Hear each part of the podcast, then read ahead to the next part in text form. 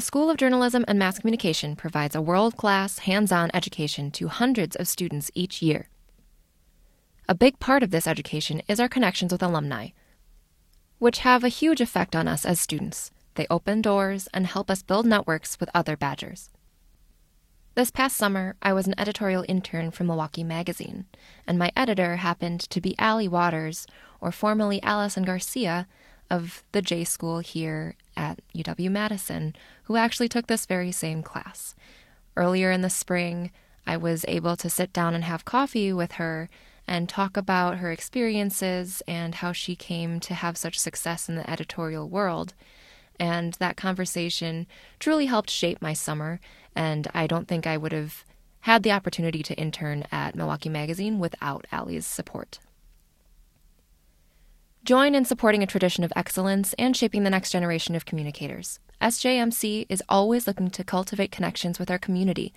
Consider mentoring students, visiting as a guest speaker, opening doors through career opportunities, or providing financial gifts to support current students. Learn more about how you can get involved on the Alumni and Friends page at journalism.wisc.edu. Water has always been at the heart of Wisconsin's identity. Originally Mekonsing, or river running through a red place, the state is named for the Wisconsin River that cuts through the center of the state. To the east, Lake Michigan holds over one quadrillion gallons of water. Lake Superior's three quadrillion gallons, the deepest and largest of the Great Lakes, sits to the north, while the Mississippi River follows the southwestern border. Our wetlands are abundant and our rivers run deep. Wisconsin holds more than 15,000 lakes, while its rivers and streams cover more than 84,000 miles of terrain, with 32,000 of those miles running throughout the year, regardless of season or snowmelt.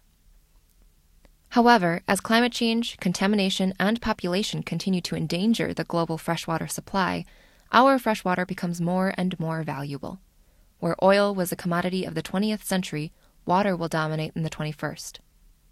Places with fresh water will flourish as climate change shifts weather patterns and droughts become more common. The state's forward thinking, centuries long connection to water has led Wisconsin to emerge as an unexpected leader in water technology water stewardship, and the fight for survival in the national water crisis. Leaders across Wisconsin are moving forward to keep the state at the forefront of water technology for decades to come.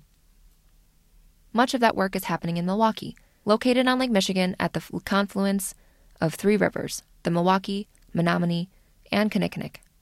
Minwaking, which means gathering place by the water, drew Native Americans to the area due to its rich land and strategic location. The city's proximity to water drew in water intensive industries like brewing, tanneries, meatpacking, and transportation, all of which drove water innovation in the 1800s. Now, the state's largest city is home to more than 150 water related companies like A.O. Smith, Badger Meter, Pentair, and Veolia, the Water Council, and the country's only school of freshwater sciences at UW Milwaukee. Milwaukee has risen as the water capital of the United States and has brought Wisconsin to the forefront of the future of water. The Water Council, a nonprofit organization in downtown Milwaukee, is dedicated to the freshwater innovation and water stewardship by collaborating with the water industry's movers and shakers in finding innovative solutions to critical global water issues. The organization operates as a global nerve center of freshwater innovation.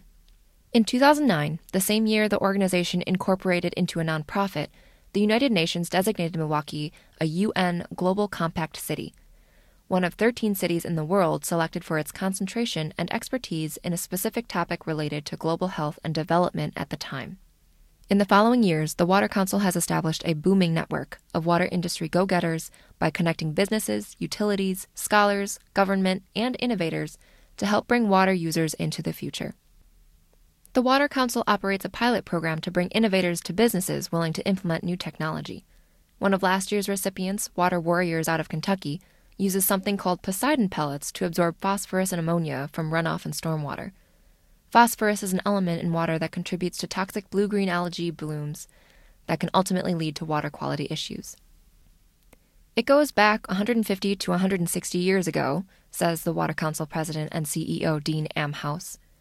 The breweries came in because of the access to the water, to the rivers, to the grains, and the farms, and those breweries needed companies to help them process water. So that's really the genesis of what's now the water tech industry. It really goes back to producing beer.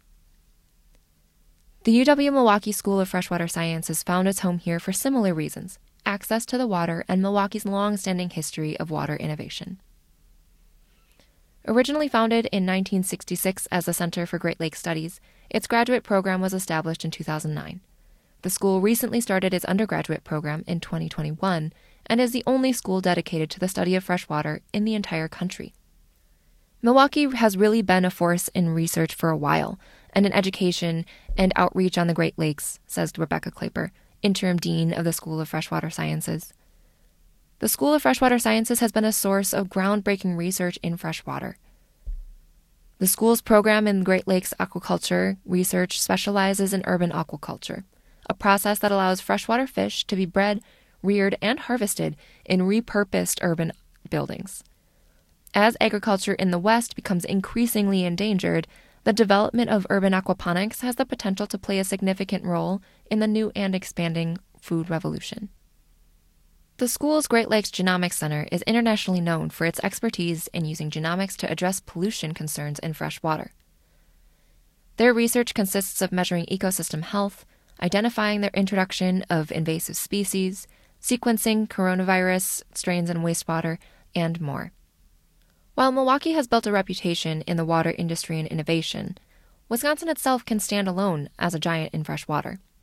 According to Todd Ambs, former deputy secretary at the Wisconsin Department of Natural Resources, Wisconsin has over 1,000 miles of Great Lakes shoreline and 5.3 million acres of wetlands. Nearly 1,600 of the state's stream and river miles are recognized as the state's highest quality resources. And we have enough groundwater that if it were laid evenly over the state, it would be 100 feet deep.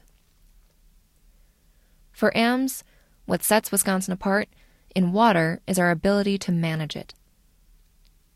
We've got some leaders in terms of how water management is done, Ambs says, pointing to the Madison Metropolitan Sewer District's, Green Bay's wastewater treatment system, and Milwaukee Metropolitan Sewer District's work with both wastewater and habitat preservation and restoration. People that do this work for a living will look to Milwaukee for some of the leading technology and efforts that are underway nationally. Ambs led negotiations for the state as the eight Great Lakes states created the Great Lakes Compact, which bars any large scale water diversions outside of the Great Lakes Basin. With Congress's approval, former President George W. Bush signed it into law in 2008. Shaylee Pfeiffer, staff specialist at the DNR Bureau of Drinking Water and Groundwater Use section, explained the heavy handed policy as a means of water management. You can't manage water if you don't know what the water is that you have and you don't know who is using it, Pfeiffer says. So you need to know who's using it, what they're using it for, and then how much they're using.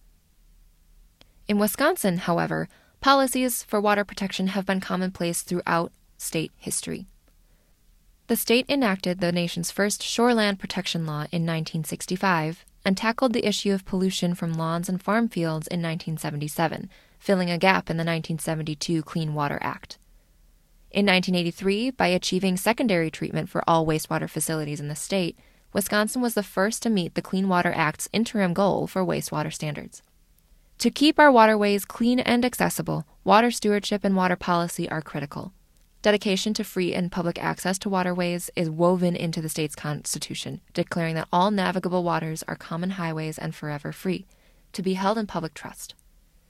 For many, not only does this mean water use, but water quality. Wisconsin's reputation for water innovation and stewardship has primed the state as a leader in the future of water. At the Water Council, the two go hand in hand. Matt Howard, the Water Council's vice president for water stewardship, considers water stewardship to be crucial to the future of water. For him, stewardship means determining what needs attention, implementing the technology, and then using the technology purposefully. We want to start working with businesses on the internal operation. What are the best practices for operating facility? Howard says. Once you have a fuller understanding of how you're using water and impacting water resources, then go out and find the right technology and right innovations to help you address those challenges or opportunities that we're facing. One of the challenges that the country faces is the water shortage in the West. As a result of a 20 year drought, the Colorado River is drying up, putting seven states, 29 federally recognized tribes and northern Mexico all at risk of losing drinking water and electricity. Howard points to the Colorado River Compact, an agreement settled between the seven states and various tribes regarding water allocation, as the beginning of the end. While there have been technology implementations like smart meters and dams, the American West has grown overly reliant upon innovation and ignored stewardship. If you don't marry any of that with practice, you get yourself in a situation that they're in now, says Howard. While several movements are stirring in the West in response to the drought and water scarcity, Wisconsin will likely have a hand in leading the country as a whole into a freshwater future. With Wisconsin's leadership in pioneering water policies for centuries, the Water Council has had its eye on the West for some time. It's around the quantity, but it's also around the quality of water, Amhaus says. So those companies out west have been doing that, and they will continue to do that as well. And we see ourselves as a solution provider.